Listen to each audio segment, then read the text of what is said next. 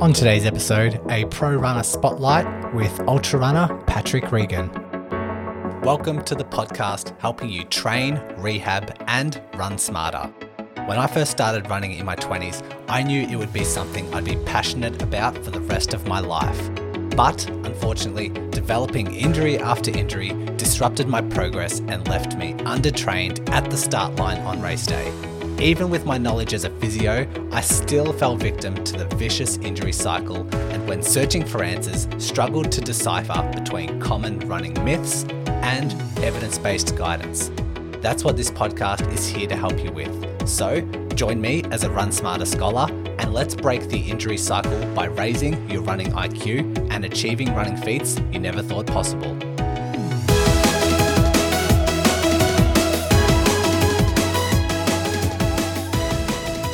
Haven't done one of these for a while. We have a pro runner spotlight. This time, my um, guest is an ultra marathoner, the first ultra guest I've had on in this pro runner spotlight um, theme.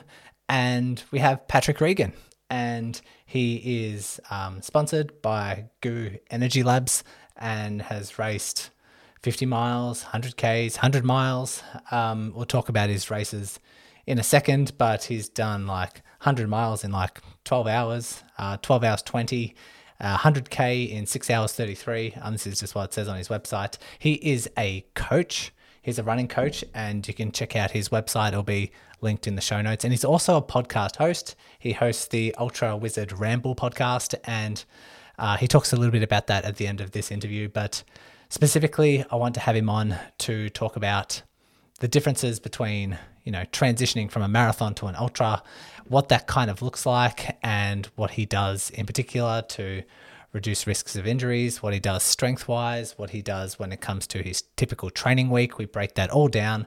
And wait till you hear it his tips on transitioning from marathon to ultra marathon. He says there's a pretty common misconception, which his answer actually surprised me. So, looking forward to delivering this. Uh, we also talk about fuel, fueling strategies, how to, um, what, what sort of, what you need for taking in calories when it comes to these longer runs, you're going to love it. I think even if you're not interested in ultras and you're interested in marathons and just overall performance, you're going to love this interview. And so, yeah, let's take it away. Go check out his podcast. If you're interested in coaching, you can also check out his uh, website, and I'll link that into the show notes.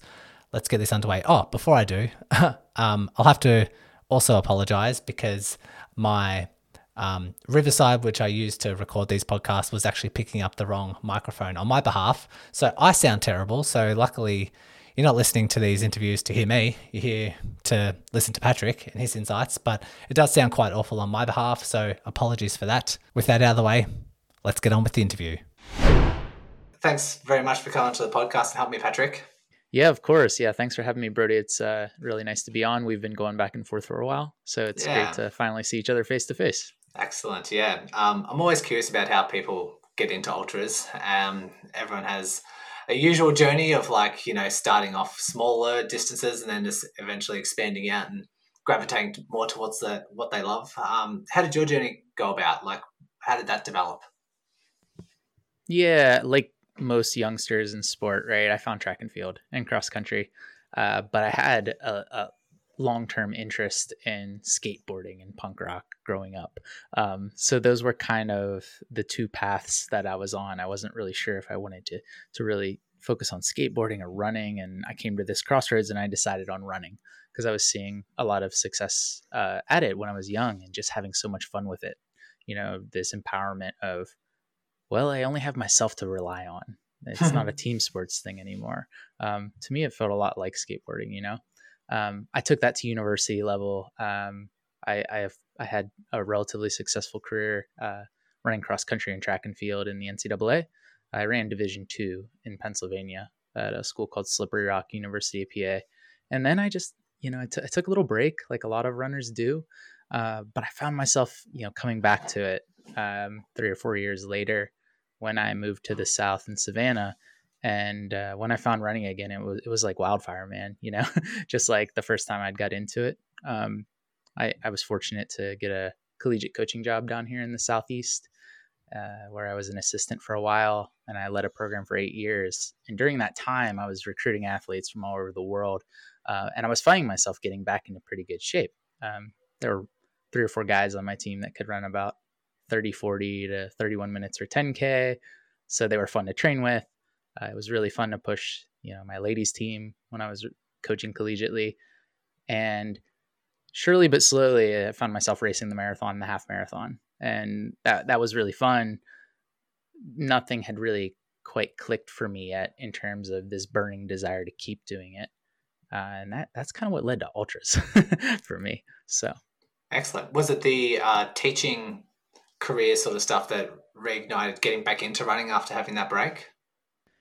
Yeah, for sure. I had this cool opportunity when I came to Savannah about a year after I got here. I was working a few different jobs. I was doing tricycle taxi transport, so I was doing pedicab um, to to stay in shape, and it was super fun.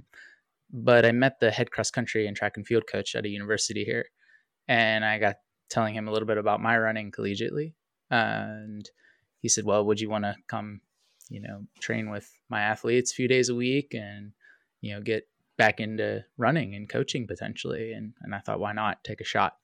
Uh, so that was that was you know it took me a while to get back in say 26 minute 8k shape then 25 minute 8k shape but before i knew it i had the bug again yeah cool and you said you did the natural sort of half marathons marathons and didn't really um, have a huge burning desire for it because uh, i just know mm-hmm. a lot of people's running careers if they, they they sometimes get up to the marathon they love the marathon then they want to improve on the marathon then they want to do more marathons you know bigger marathons yeah. and they, they sort of stick there, whereas others tend to to go further. Um, what was why would it be such a burning desire to start running further? What was it for you?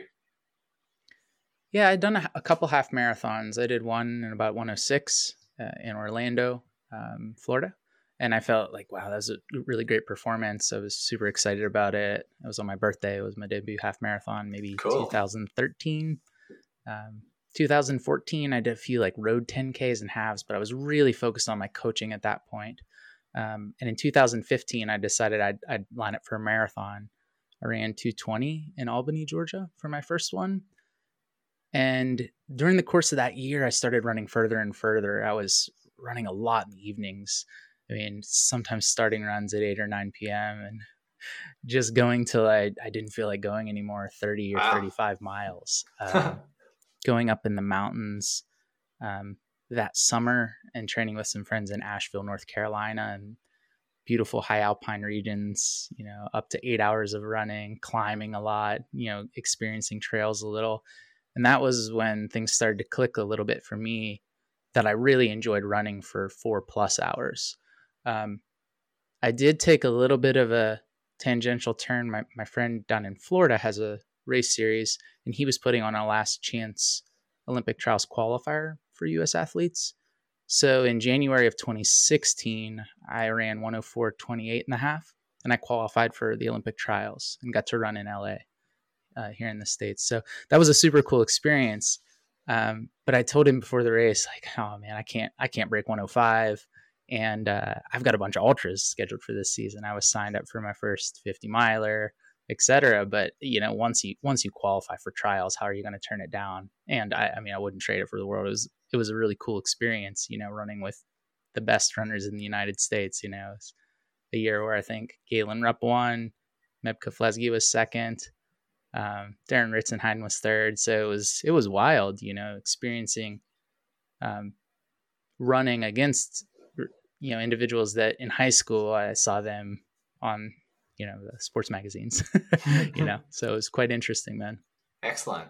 Wow. And so um what's it look like now? What what's your ultra journey sort of developed into? Yeah it's been a really interesting last three or four years in terms of the trajectory of uh, my running changing a little bit you know I'm, I'm a little bit less performance oriented now and a little bit more coaching focused but 2016 was kind of the beginning for me where I got to run at the U.S. National Championships in the 100K. I qualified for the World Championships. Um, I, I got third that year at the World Championships, and that was where my career began to blossom and really take off. That led to you know uh, professional contracts with Hoka, uh, who I ran for for seven years. This is my first year not running for Hoka, um, so it, you know it's really it's really been a, such a cool ride to get to this point. And along the way, like a lot of professional runners, you know, I've I've built over time uh, coaching clientele. So so that's really my focus now is is coaching athletes. Yeah.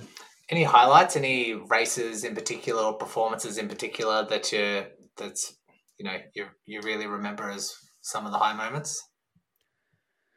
Yeah, I'd say you know that that world championship was really special. My my father was at the 5K mark. Uh, my partner, you know, Adrian, my my wife now, um, she was at the the 10K mark every loop. You know, the format's 10 by 10K, and I gradually worked my way through the field. I was 27th at halfway, and I ended up on the podium. So it was a really special day, right? Um, to have you know two of the best friends I've ever had, you know, there supporting me in that way and crewing. Um, that the Javelina 100 has been a really important race to me. You know, I've got to win it. I've won it three times in 2017, 18, and 19. It's a beautiful 100 mile race in the Sonoran Desert here in the U.S. Um, so that's a that's a really special experience for me winning that event three years in a row. Uh, that led to you know qualifying for the Western States. So I placed eighth at Western States in 2019. That was a really cool experience to get top 10 at the event. Um, and in the same year, 2019, I, I won my first national championship uh, and my only so far. cool. uh, so I won the 100 mile trail national championships, and that, that was my PB so far in the 100 mile distance. Uh, just a perfect course for me. I mean, it was something like 250 meters of elevation gain, very flat, over 100 miles.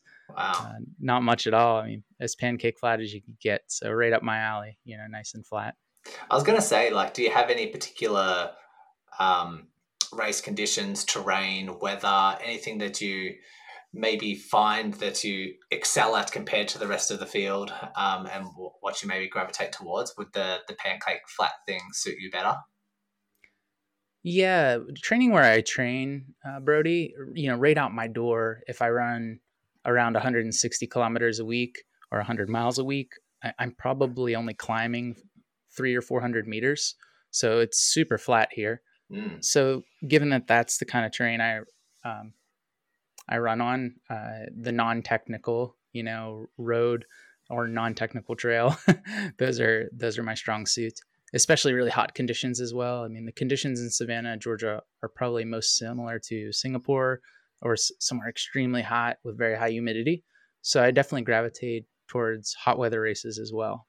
Yeah. So really flat, okay. really hot. Excellent. that's uh, that's what I thrive in. Wow. Well, we're going to talk about fueling and that sort of stuff later on. I'll mm. be curious to hear that. Um, but as there, I know some people hear like you know you're running hundred mile weeks and that sort of stuff, and people are like, well, how how is he doing that without really breaking down that sort of stuff? Have you had any major injuries or any setbacks or you know stuff that's kept you from from training and performing? Yeah, much like most runners, along the way, we all have something, right? Whether it's soft tissue or joint related, or maybe the muscle origin. You know, a lot of problems in ultra running start, uh, I would say, uh, around the hamstring origin, or you know, chronic IT issues, um, chronic hip issues, hip flexor issues. Some of mine have been in in that region where I've had weakness in like the origin of my right hamstring uh, that fortunately didn't lead to any tearing, you know, anything of that nature. But I did have in 2018 when I was doing some of my highest volume running ever, coming off my 2017 season, some really bad osteitis pubis that almost led to uh, my um, rectus abdominis becoming disconnected from the pubic bone. Wow. So that was probably the most serious injury I've had. Um, everything else pretty uh, pretty minuscule in comparison. You know, uh, like a lot of runners, I've always struggled with with ferritin levels. Ferritin levels have been a little tricky for me. Vitamin D. Uh, you know, I work a lot in an office, you know, doing my coaching services and that. So I, I probably don't get as much sunlight as I should. Um, so yeah, man. I mean, uh, like a lot of runners, you know, just those those same issues. The yeah. osteitis pubis was probably the most um, painful issue that I had in my entire running career, though. Almost like, uh, you know, yeah, your rectus abdominis pulling off the pubic bone. It's not a pleasant feeling. You have no. a lot of bone edema there, right? Yeah. When you have an issue like that. Yeah. Uh, for those who aren't familiar, that's just like the muscle of your quadricep. If, um, if you're not familiar with rectus femoris or that sort of stuff, um, there's was there much time off needed for that? Was there much like um, setbacks or was you know what was the the rehab like? What what led you to to get back to symptom free? Yeah, so given that my abdominal muscles, you know, they were compromised there, um, that that rectus abdominis area, um, very low, very high pubic bone area, um, I was doing a lot more cycling. So I, I, was really resting the hip flexors a lot in terms of um, I wasn't putting myself in a, in a compromised like weight bearing position very often. Um, so I felt I felt as though being hunched over on, you know, a, a, trainer was a lot more comfortable than going out on the roads and saying, ah, "Am I am I continuing to damage this region?" It was almost like every step I took when running was was quite painful. Um, I took a lot of time off of core work. I almost had to in that region. I couldn't mm. really do anything dynamic although I could do some isometric work with with planks. I really focused on um, you know a lot of side plank work. I stepped completely away from any sort of gym work like lunges and um, squats. I mean, it just felt like it really was setting me back every time I engaged in any sort of uh, lower body work that was weighted, man. So yeah. I, I, stepped I stepped away for maybe four or five months of doing anything running related. It, it was a tough year. Must be tough. Like, I'm glad you pulled me up on that as well because you said rectus abdominis, and I, for some reason, heard rectus femoris. But um, yeah, so not the quad, but the abdominal muscles. Um, both would be problems at the pubic bone. yes, I mean, yeah. they, they, both could be for sure. Yeah, for some reason, that's what I heard in my mind. But um, I guess like it seems quite unusual as like an area for to, to get injured, um, especially if it's originating higher up, like the superior part of um, that bone. But uh, yeah, I, am guessing like a lot of strength work was probably required. Um, and I'm guessing it's quite frustrating to take several months off when, you know, ultra runners, they want to run, they want to, you know, accumulate high mileage, they want to keep high mileage and that sort of stuff. So I could imagine be quite frustrating. Yeah, I definitely learned my lesson. Like that recovering from an ultra is is very different from recovering from any sort of road marathon in the way that I feel this like deep intrinsic tax. My endocrine system feels extremely taxed when I run a 100 mile race. And I take now I take 10 days completely off. I do almost nothing, just walking, you know, a lot of light mobility work, get a lot of body work. And almost for the six month, six weeks after, um, I, I do really low intensity training. I may gradually increase the volume, but I'm not going to add any sort of vertical ascent or vertical descent. I think the mistake that I made coming off of my first win at Javelina 100 in 2017 there was I was expecting my body to recover in the way that it would from 100K and that I could get back into running on, uh, you know, running up and down mountains in surrounding regions in the Southeast. And I wish I would have just taken all of December off because I had to withdraw from Western States in 2018 because of that injury. Uh, but I definitely learned my lesson. And since then, my mileage has been so much lower. you know, I, I think it it kind of put a stamp on it for me and said, I, I at least decided why would I continue down this path of running really high volume if it would shorten my running career? Mm. And I found that I can run less volume I know this was one of your questions, so I hope we're not Go jumping ahead. but uh, I found that I can run a lot less volume and do well in ultras than I can in the marathon. I think the marathon almost requires running more volume at higher intensities than ultras. Wow. I'm confident lining up for a 100 mile race, averaging between 75 and 80 miles a week. Whereas in a marathon, it's, I don't know, man. I, I feel like there's the need for more. What do you think is that? Is is that because the intensity might be higher during the marathon? Like people are just trying to really flirt with the that intensity boundary of what they can and can't tolerate, and that put it's more taxing on the body. What what would you put it down to? Yeah, I think it's the need to get a lot of different types of quality work in as well. right? Like you have maybe you have an interval day, right? And you want to get a couple days of strides in, but you also want to get a nice long tempo in. And if you stack that up three weeks in a row, and then maybe your fourth week, you take a little bit of downtime in terms of quality, before you know it, you're looking at four or five days of very specific work a week. Whereas in ultra running, I mean, some of my best ultras have come off the back of maybe only three or four quality set, what I would consider quality sessions, you know, flirting with that threshold area um, over the course of six or eight weeks approaching it. I mean, I, I do, I do very few workouts compared to when I was focusing on the half marathon, marathon distance. Mm. And now it's a lot more about time on feet and, you know, practicing nutrition protocol throughout training, you know, training in the type of conditions, both in terms of underfoot, but also in terms of weather, what you're going to race in. I think the specificity just shifts a lot and the high intensity for me becomes less important. And really, I mean, anything zone three or above. you know, it's a lot of zone one and zone two training for me personally. Break it down. Like, talk me through the training week when you're not injured, when you really. Just quickly chiming in here to let you scholars know, I have just updated my five day injury prevention challenge. This is one email per day for five days, learning new concepts and diving into the science on how you can reduce your risk of injury. The sign up link is in the show notes, so fill in your details and I'll be waiting for you in email number one tomorrow. They don't have a race sort of in the short term. What does a typical week look like? I know you mentioned the workouts and the low volume stuff, but can you maybe put it into practical or like what lay it out in terms of what it looks like? Yeah. So training at um, a higher volume when I'm maybe 16, 14 weeks, you know, 12 weeks out from a race. Um, before I get really specific with with quality sessions, Mondays are always really short and easy on a soft surface for me, nice and flat and like a grass field or a nice dirt loop um, or some in, in Savannah, we have these these awesome little trash alleyways we call them. They're just dirt lanes behind all the homes. So I, I run a lot through my neighborhoods on those. Um, I try to keep really slow zone one training on Mondays and follow it with a little bit of weight vest strength training work. So so I load up and I do, you know, about eight and a half kilos on my chest for various exercises. You know, starting a little bit of um, muscular endurance development um, I work a little bit with ankle weights in that routine as well.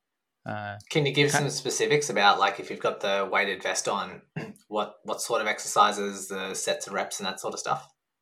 Yeah, so I do like between twelve and twenty repetitions of step ups and step downs. You know, I'd say ten to twelve repetitions per leg onto a 16 to 18 inch block or maybe like the second stair in your home and back down i do it on my second stair so you know, nice, nice step up, step down, kind of loading that quad, you know, encouraging the, the hamstrings and the, the glutes to activate. Uh, side lunges are really nice. Um, air squats with about 12 and a half, 13 kilos of weight loaded up. Um, and then ankle weight routine, you know, focusing on activation in different planes in the hip region, nice and slow and relaxed for about 15 repetitions each, you know, focusing on the glute, uh, the abductors, the adductors, and then the hip flexor. So cool. just fun, just functionality stuff. I, I, really like the weight vest routine twice a week. I usually do that on Monday and Friday. Yeah. Um, so to build the rest of the week out, I usually do core work Tuesday, Wednesday, Thursday. Thursday. So that's five days of strength a week. You know, I, mm. I do take strength quite seriously. Um, four or five days a week, I also try to walk my dogs with a weight vest, nice and slow, cool. for, for loading of the quads as well. Um, you know, sometimes it's only two, you know, if my partner is taking over the, the duties in, in heavier training or when I'm busy with something else. Um, but yeah, the rest of the week, you know, it, it does look kind of similar to the way a marathon would structure it, where, you know, maybe Tuesday is a easy mid-range training day of 20 to 25 kilometers uh, with some strides at the end, you know, 10 by 30 second strides at marathon to half marathon intensity. Uh, Wednesday, I would usually do some sort of you know, progression run uh, between 25 and 30 kilometers in length. Um, Thursday would be a nice, easy recovery day, similar to Monday. Uh, I run with a couple of my best friends on Thursdays and get coffee after we, we just have a nice like Thursday group run, coffee run.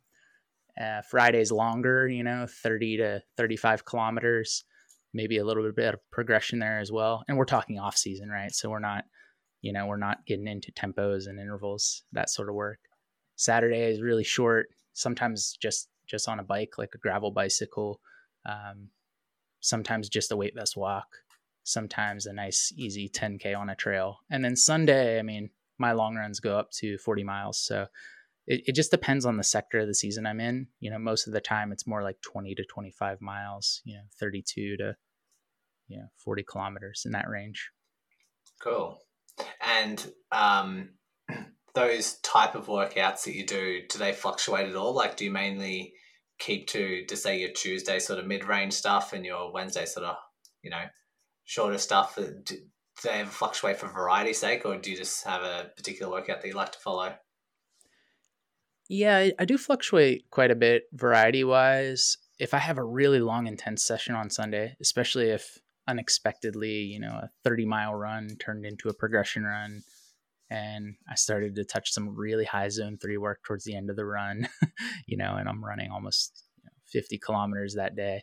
Tuesday may turn into a double where I just run, you know, 6K, 8K in the morning, and then another 10K or 12K at night. So I may push that that stride work to Wednesday if I'm still really taxed from the long run. Um, Wednesday, it does fluctuate in terms of intensity. I mean, sometimes I'll warm up for five or six kilometers. I'll do something like uh, eight by two kilometers uh, with a two and a half minute jog at progressively faster intensity from say 50 kilometer pace to to maybe even touching one at half marathon pace towards the end. Um, I, that day I may do 20 kilometers at my 50k kind of kind of pace you know uh, to, if i wanted a longer extended tempo. Um, sometimes i do ks. I mean there's a lot of variety in uh, in the type of training i can do. I like fartleks and know, kind of all over the place in terms of intensity. But each block has a different purpose right? And uh, each cycle has a different purpose. So whether i'm prescribing for myself or prescribing for athletes I try to have both variety and purpose with each training block. I think it's a that's a good balance because some people want that variety to, I guess, keep entertained and sort of keep the compliant with those sort of things because you want them to still be passionate when in the training cycle. You don't want it to be this boring kind of slog and then just to get to the race. Um, but you also need some structure and some purpose to perform in that race as well. So I guess it's the balance of the two. Yeah, definitely. I mean, training for the Western States Endurance Run or uh, an event similar to Hardrock 100, uh, Ultra Trail Mount de Blanc is one that people talk a lot about, right? It's a world famous, you know, ultra marathon, you know, traveling through three countries. Training for races with lots of elevation gain for me requires a lot more treadmill time because I need not mileage accumulation necessarily, but vert accumulation. So if I shift from focusing on a flat 100 to focusing on finishing well in a race that has 6,000 meters of vert climbing and almost seven or seven and a half thousand uh, meters of descent, I've really got to train the quads in a more significant manner, right? So I have to do a lot more power development work with that weight vest um, or get more time in the gym. I also have to train to be able to hike and hike well and hike fast. So that's a whole nother conversation, right? Like maybe maybe I'm doing three anywhere between three and a half and five kilometer hikes per week on a 15% grade, right? And I need to wow. practice doing those hikes at about four to 4.2 miles per hour to hike with the best hikers in the world, right? Mm. Um, so of the Western States 100 when I when I got top 10 there, I probably hiked 85% of the uphills. So I gave up a lot of ground on the uphills, but I made up I made up for a lot of that loss with my leg speed. You know, I, I guess at least like my long-term pedigree in running flatter, faster races and running downhill on smooth terrain quite, quite well. I'm not going to claim to be a really fast downhill runner on technical terrain. You don't want to see me on technical terrain. but but the Western States hundred is is perfect, right? You know, nice smooth downhills for up to 17 miles at a time. Perfect for me. Yeah.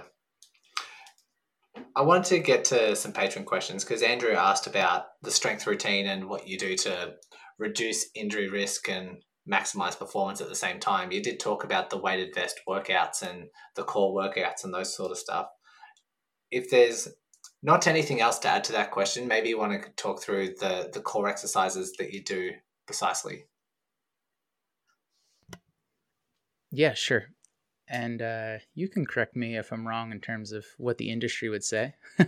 you're you're uh, you're in the physiotherapy world, right? And you probably prescribe a lot, Brody, in terms of uh, you know the right type of strength training and how it's evolving. But I I really believe in isometric work, so I focus a lot on plank work in both the central plane um, facing the ground, right, face to the ground, um, supine and prone, um, and then also side planks, uh, you know, facing east and west as well. I probably do the lion's share of my core work uh, in the plank position because I think it just makes me feel extremely strong in my obliques, um, extremely strong in my lower and upper abdominal muscles, and really strong in the low back. Now, in addition to those, I do quite a bit of work in terms of training the abductors and the adductors as well of the thigh um, and training the glutes. I really like the Superman exercise uh, on the floor. um, I like like a fire hydrant uh, where I'm focusing on activation of the glute in one manner, and then a donkey kick, um, focusing on the activation of the glute the glute in another manner. Those really make my hip functionality um, feel like it's in a really good place, and I and I really believe strongly in bridges. So when I think about balancing all these exercises, I'm thinking about am I getting enough time with the low back? Am I getting as much time with the low back as I am the lower abdominal muscles? Just the same that like you wouldn't do nothing but bicep curls. You want to do tricep extensions as well, right? to balance the two muscle groups. Um, you don't want to just do work for your hamstrings. You want to do just as much for your quads. I'm trying to think about my core in that same way. Yeah. I'm not gonna I'm not gonna do two minutes of work for my left oblique in plank position and only one with the right. You're gonna develop imbalances over time. So my core strength training is quite simple, um, but with the addition of maybe a little five pound ankle weight to get stronger over time, or a two and a half pound ankle weight, you can enhance a lot of these exercises, especially like the donkey kicks, um, you know and, and, when i say donkey kicks i mean very controlled and slow not aggressive. Like everything i do with core is, is really slow or isometric with no movement. Yeah. It makes me think because a lot of the research that i come across focuses on heavy strength training like you know looking at three sets of six to eight reps and like a, a little bit heavier. But all that research is done on say half marathon marathoners improving their marathon.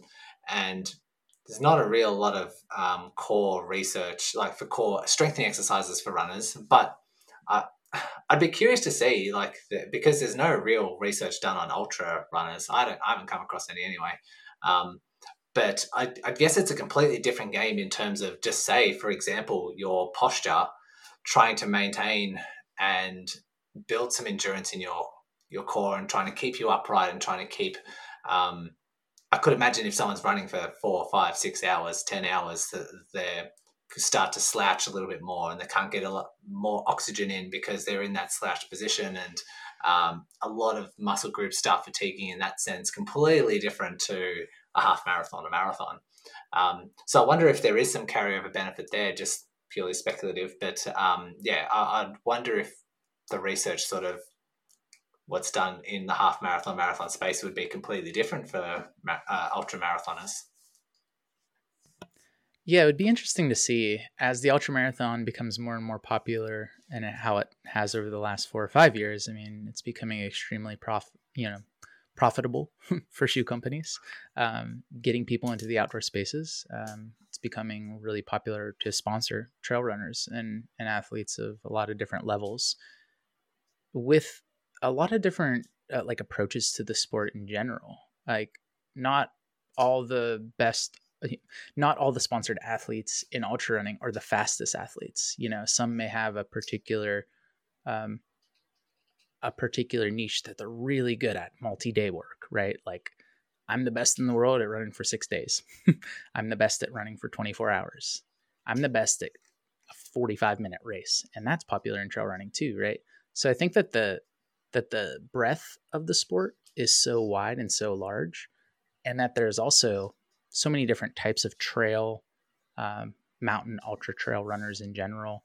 Um, you know, you have specialists that do flat road events. It's really hard to determine like what even classifies an athlete in our sport and and where do you draw the line on beginning to do research like do you do research in subgroups because mm. joe gray right i don't know i think he's won world championship four or five times i think he's won 30 us national titles right? He's a prolifically good climber you know he's won the mountain running world championships. He's so different from jim walmsley right? He's so different from francois d'Haene he's who's so different from harvey lewis right? Courtney Dauwalter and Camille Herron are even very different. They're two of the best female ultra runners of all time, but Camille's really good on non-technical flat ultras like uh, Spartathlon, and just in the same way, Courtney's so good on races like Ultra Trail Mont Blanc and Western States, right? So how do you even begin to cross compare ultra runners and what's right for them when there are so many different disciplines on so many different surfaces? Mm-hmm. I think that's why it's a little harder to pinpoint yeah, definitely would be. Like, if anything we like about science is something that's repeatable and something that's like really rigid in terms of its um, parameters. And so, yeah, if you've got um, the marathon that is so structured, and then you've got anything beyond that, an ultra marathon is just crazy in terms of what the capabilities are and the circumstances and the terrains and those things. No wonder why it's it's so hard to conduct such studies. Sure. Yeah. If you think about individuals living in such different regions as well, right? You know, what, what's the terrain like right out your door? That's going to heavily depend upon how much strength work you need on top of just your average everyday training. Because if my if my good friend, coach, advisor Ian Sharman uh, is in Bend, Oregon, and he's getting through a winter with lots of snow, where maybe he can't get quite as high up, and he's mainly staying flat and training in town. It's very different from his summers where he can do, you know, six, seven, eight thousand feet of elevation gain over the course of 50k in terms of his quadricep strength, etc. Right for mm. for long ultras where there are a lot of descents.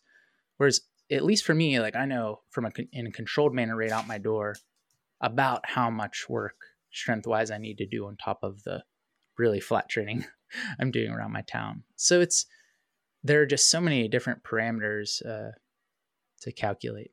Yeah, that's that's sure. the whole problem.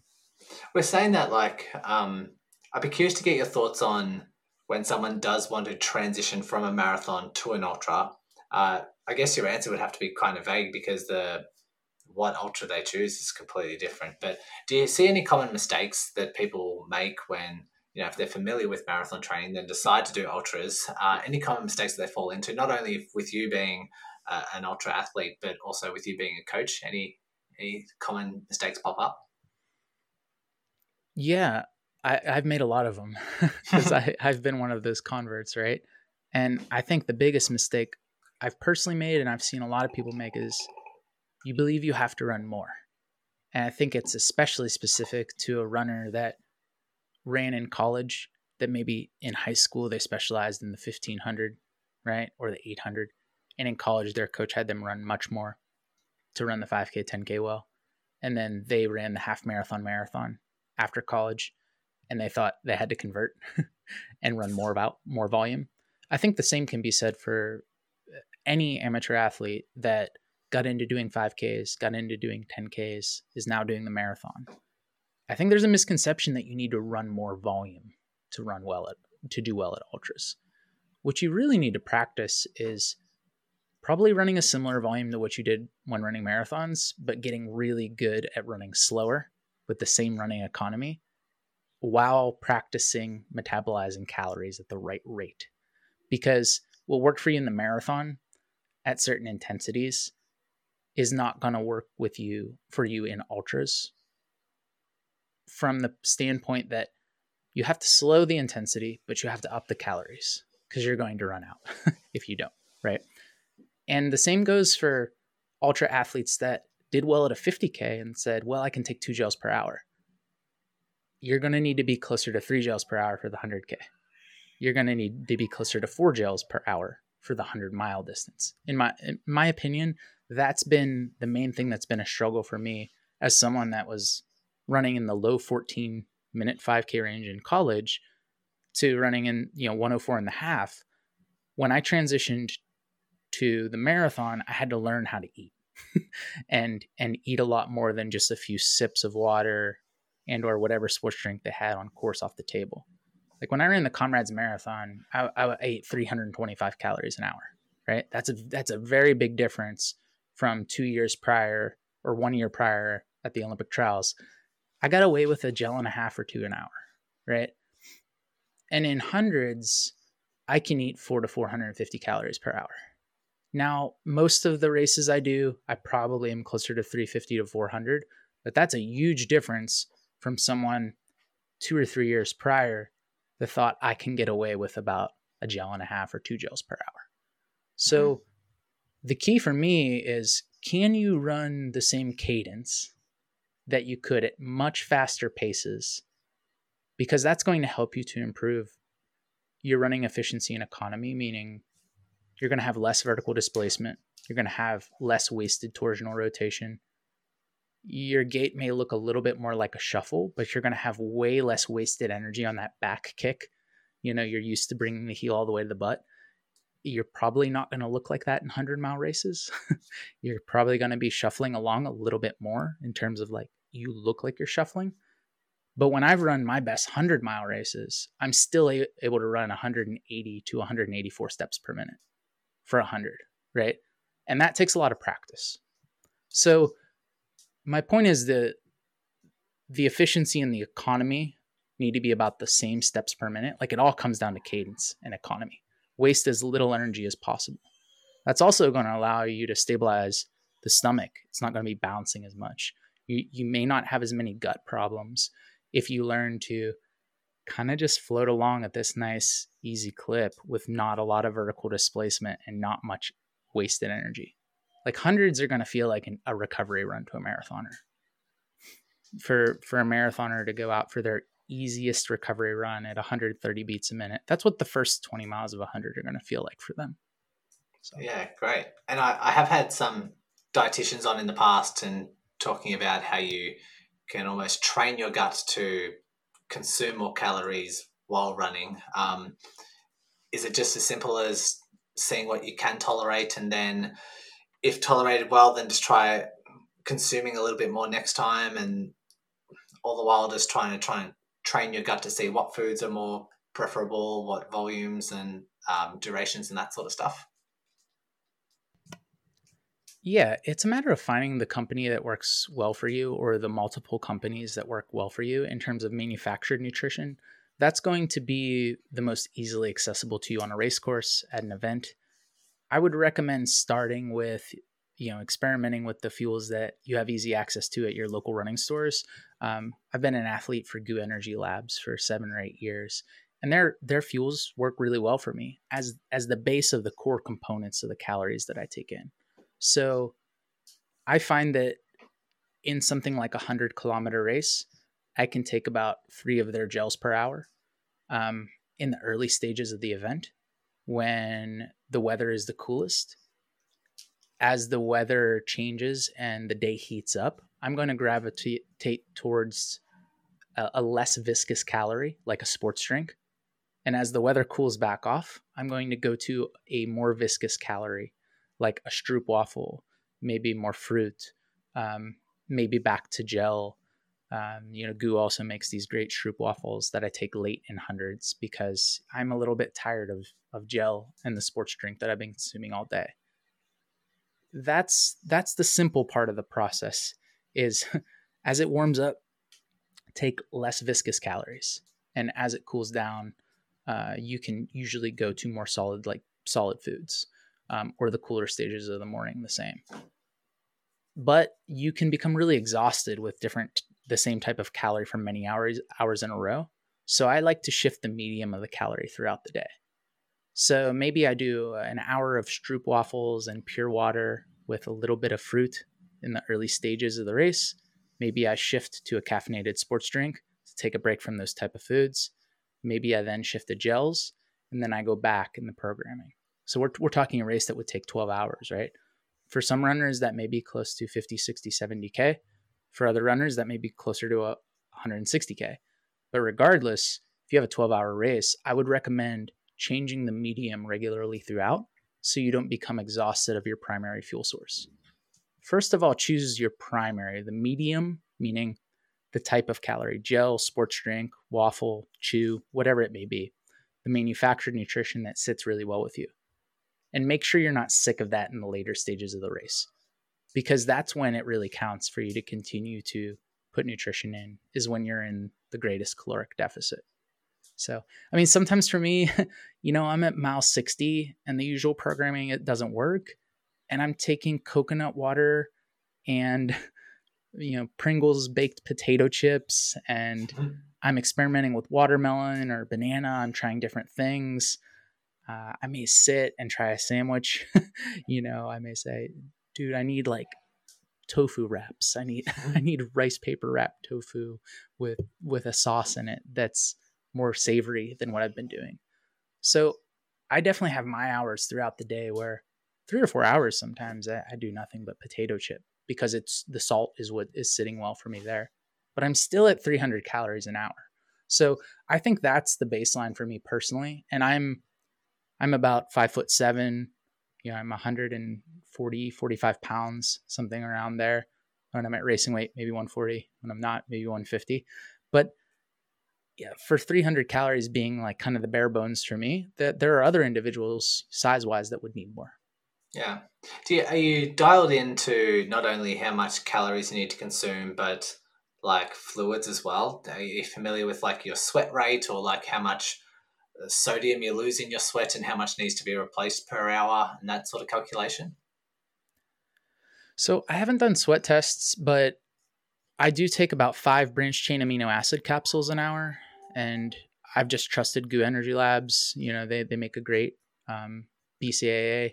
They also make an electrolyte uh, tab that I like a lot, and I take all of GU's um, Roctane line. So their Roctane line is way up in terms of branch chain amino acids, in terms of sodium, and some of their Roctane line has extreme levels of um, caffeine as well. Some gels upwards of 70 milligrams and I only take three or four of those in a hundred. But the Roctane line in itself, if you take no other, um, no other salt tabs or electrolyte tabs, for me works well. I don't need salt tabs on top of it. I take one an hour for insurance, you know, but uh, the, the the level of branch chain amino acids that uh, GU products have in them, the Roctane line works super well for me.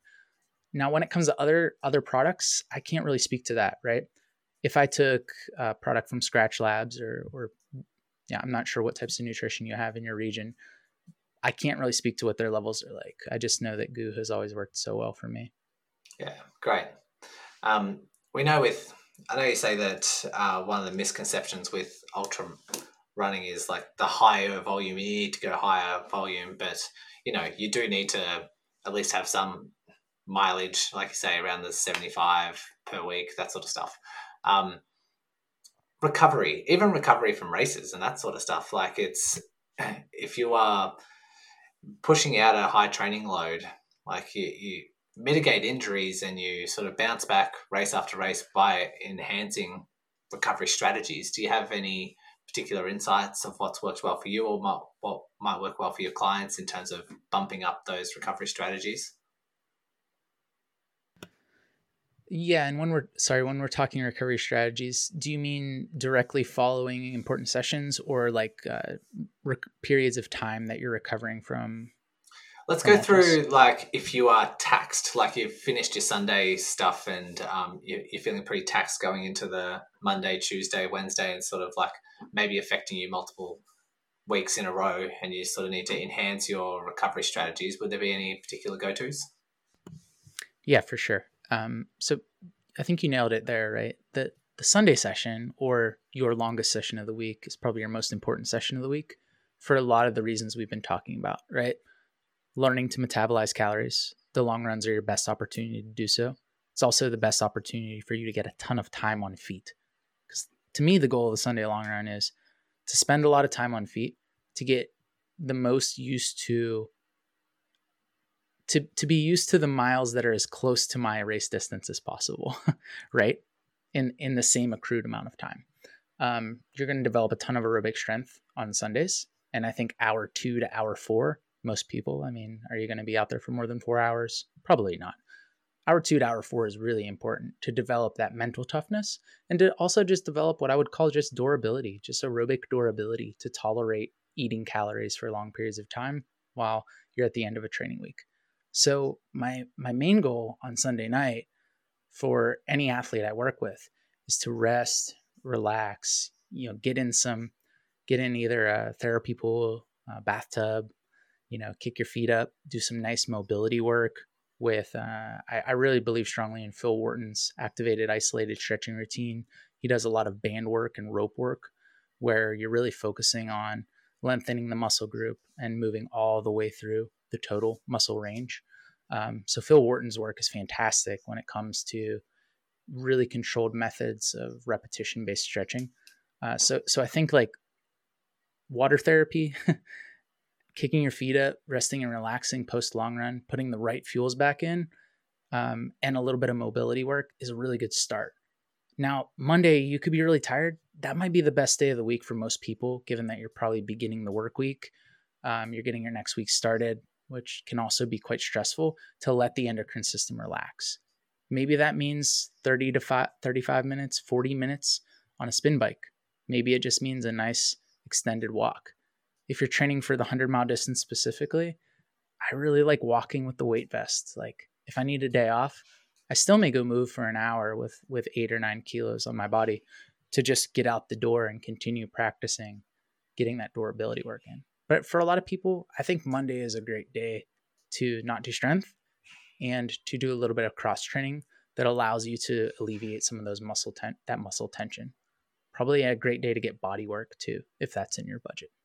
Nice. So that's a good start uh, for for the runners that I coach. Uh, that you know, for myself, for runners I advise or work with in general, Thursday's another day that's just really important to rest and relax because you're going into that Friday, Saturday, Sunday which tend to be really taxing days uh, in ultra running. If you're doing a 72 hour spread back to back run where you ha- might have a medium long run on the long run, either within the 48 hour period or extended over a 72 hour period.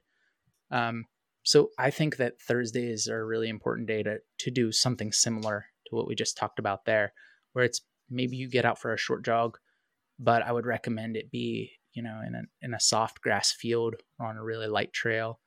And it would also be just a great day to to cross train or take a day off too. Yeah, great advice. Um, any other recovery tips, like over a longer period of time, like it, not session by session, but say week by week? Take down weeks. Uh, you know, one thing I look at uh, when I'm building training programs for clients, I try to sense over time how often they need down weeks. I think they're some of the most important to absorb stimulus, to develop you know, aerobic strength long term, and to also let some of that quality work set set in. If we just continue to grind and grind and we never take down weeks in volume or down weeks in quality, we're not going to grow and become stronger runners in the way we want to become. So yeah. I, I believe in down weeks as often as every third for runners. Uh, you know, maybe maybe a runner can run 50 ki- 50 kilometers, 50 kilometers, but then they need a down week at 35 kilometers. It's okay. We, yeah. Your body's telling us we need a down week. So I think building in that fashion where you're 80K, 80K, 60K, you know, 85K, 90K, 65K, playing with that type of uh, volume, that volume based um, down week over time is important. I also really like at least one week a month not having any quality sessions other than strides. So I think you can afford a little bit more flexibility in this realm when it comes to ultra running, especially in time periods where you're building volume. Why are we adding a ton of intensity while we're building volume? So when I have a runner that has a goal in June with no super important races, meaning they don't need to qualify for the important race in June. They're already in the race. we may not touch much quality in January or February, or we may target an entirely different energy system. So I think that if you're qualified for the Western States 100, which is kind of the North American World Championship when it comes to ultra running in June, last week in June every year, you don't need to do a ton of really long races in January, February, or March. Maybe you experience one really long course race like 80K to 100K in early April, but it's not incredibly necessary for you to do long course races in the early stages of the year. So, for any runner listening to this, if your important race is in early July, late, you know, early August or mid June, don't overcook it in the winter months. Experience some other race distances, trail half marathons, 50Ks. you know, one of my coaching partners, Chris Brown, uh, with my coaching services, he's known for doing like four or five 50Ks in the build up to a 100 miler and nailing it. He doesn't really race much longer usually. And I think there's something to be said about that that we're experiencing pushing our bodies at closer to that marathon type intensity a few times and really focusing a little bit on marathon fitness so that when we get to the final stages which are really specific to the 100 mile distance maybe the last 8 or 10 weeks before your target race those are the weeks that we can load up the volume a little bit more lower the intensity a little bit more and get very specific to the race and then you know depending on the runner maybe taper that off 20 days or 14 days or even 10 days to go. Yeah. So, well some said. runners don't believe in tapering, right? Yeah. I mean, I've I've experimented a little bit with it in recent times too, you know, not tapering until 4 or 5 days to go and you feel fresh in a different way. So, mm. uh, I'm not a proponent of every runner needs to taper with 20 days to go. I, I'm a believer in that personally for myself, but yeah. It's it's not what I prescribe everyone. Going back to the the down weeks, I think that's a good reminder for a lot of people because people can appreciate the adaptation response with, with if you do like say a hard workout, another hard workout, and then a rest day, and they sort of say, "Yep, I need to adapt. I need to build up and recover, and I'm I'll bounce back mm. stronger." But they don't really tend to appreciate it that week by week. If I have two weeks of building up and then one down week, that is the necessary response to adapt and get stronger. A lot of, especially like marathoners that I work with, a lot of them kind of get worried that they're going to lose fitness. And so it's a good reminder that you say that not only is it uh, okay to do it, but it might actually be necessary for you in order to get stronger and adapt without sort of to, to reduce your risk of an overload injury, but also getting stronger and performing better when it comes to your race of choice. So, um, well said there. And I know we're wrapping the, things up, and I want to make sure I cover Tasha's question, who said, "What would you in? What do you enjoy better, putting in those long miles and the hard efforts to get to the finish line, or the feeling of crossing the finish line? Um, what what what do you enjoy the most?" I think I enjoyed the journey a lot more, with the exception of the nostalgia of the finish line when you perform really well like when you look back to when I personally look back to races I'm really proud of, I do think about this the finish line. But it's similar to like the nostalgia you have for certain bands you liked when you were young, right? Or if, if you were a tabletop gamer or something like that, time with hmm. friends doing that, right? Finish lines are more nostalgia to me, but what I look forward to when I'm motivated to train and I'm really excited about preparing for a race is the journey. The journey is the fun part. There's there's no feeling like being super motivated and training for an important race and stringing together 12 great weeks or 16 great weeks. Yeah, cool. Um, Which are fleeting. yeah, they're they're a little fleeting sometimes when motivation is low, or you know when you're in different stages of your career as an athlete. Yeah, I'm sure most people can relate to that. Um, you did mention that you are a coach. Um, where can people go to to learn more about that? Yeah, so me and my coaching partners, you can find all of us at patrickreaganrunning.com backslash coaching. And that includes myself, Patrick Reagan, as well as uh, my friend Chris Brown and my friend Nicole Manette. We all work together, and uh, you know, there's a coach, you know, on our site for everyone. You know, different backgrounds and different needs. You know, Nicole's a mother of three, and she understands the the demands of you know working a full time job, being a pro runner, uh, and having a family. and Chris is in a different neck of the woods and specializes in events that are slightly different from the type that I specialize in. So we uh, we have a nice little collective of athletes or of coaches and athletes that work together. Excellent, mate. And I know you have a uh, podcast as well, which is awesome. Do you mind telling people about that? Sort of uh, what's it about? And what people would expect if they start listening? Yeah. So my podcast is called the Ultra Wizard Ramble, and I talk to individuals of all walks of life, anywhere from ultra endurance athletes, uh, people that like Yuri Hoswald, who has uh, completed uh, Unbound and, and won the gravel cycling race in 2015, uh, to ultra runners like myself, to musicians and jazz bands, uh, to hip hop artists. I, I, like talking to people of all different walks of life. And we have about 12, 11, 12 episodes at the time of this release. And we're, we're growing over time, pri- primarily focusing on ultra endurance. Excellent, mate. Well, you're doing an amazing job. Uh, thanks for coming on and sharing all these tips, both from your personal experience, but also from a, a, a coaching lens as well. And I think there's some really um, practical, clear guidelines for those who want to thrive in ultras and also transition into ultras as well. So I appreciate your time. Well done on your career as well as an ultra runner, as well as what you're doing moving forward and giving back and coaching and educating people through um, the podcast and that sort of stuff as well. So really appreciate the time taken and thanks for coming on and sharing. Yeah, thanks, Brody. It was really fun. I'm glad we got to chat. If you are struggling to overcome an injury, you can jump on a free 20 minute injury chat with me, which you can book through my calendar in the show notes. While you're in the show notes, elevate your running IQ by jumping onto my free email list so you can receive material to help rehab your injury, lower your injury risk, and increase your performance.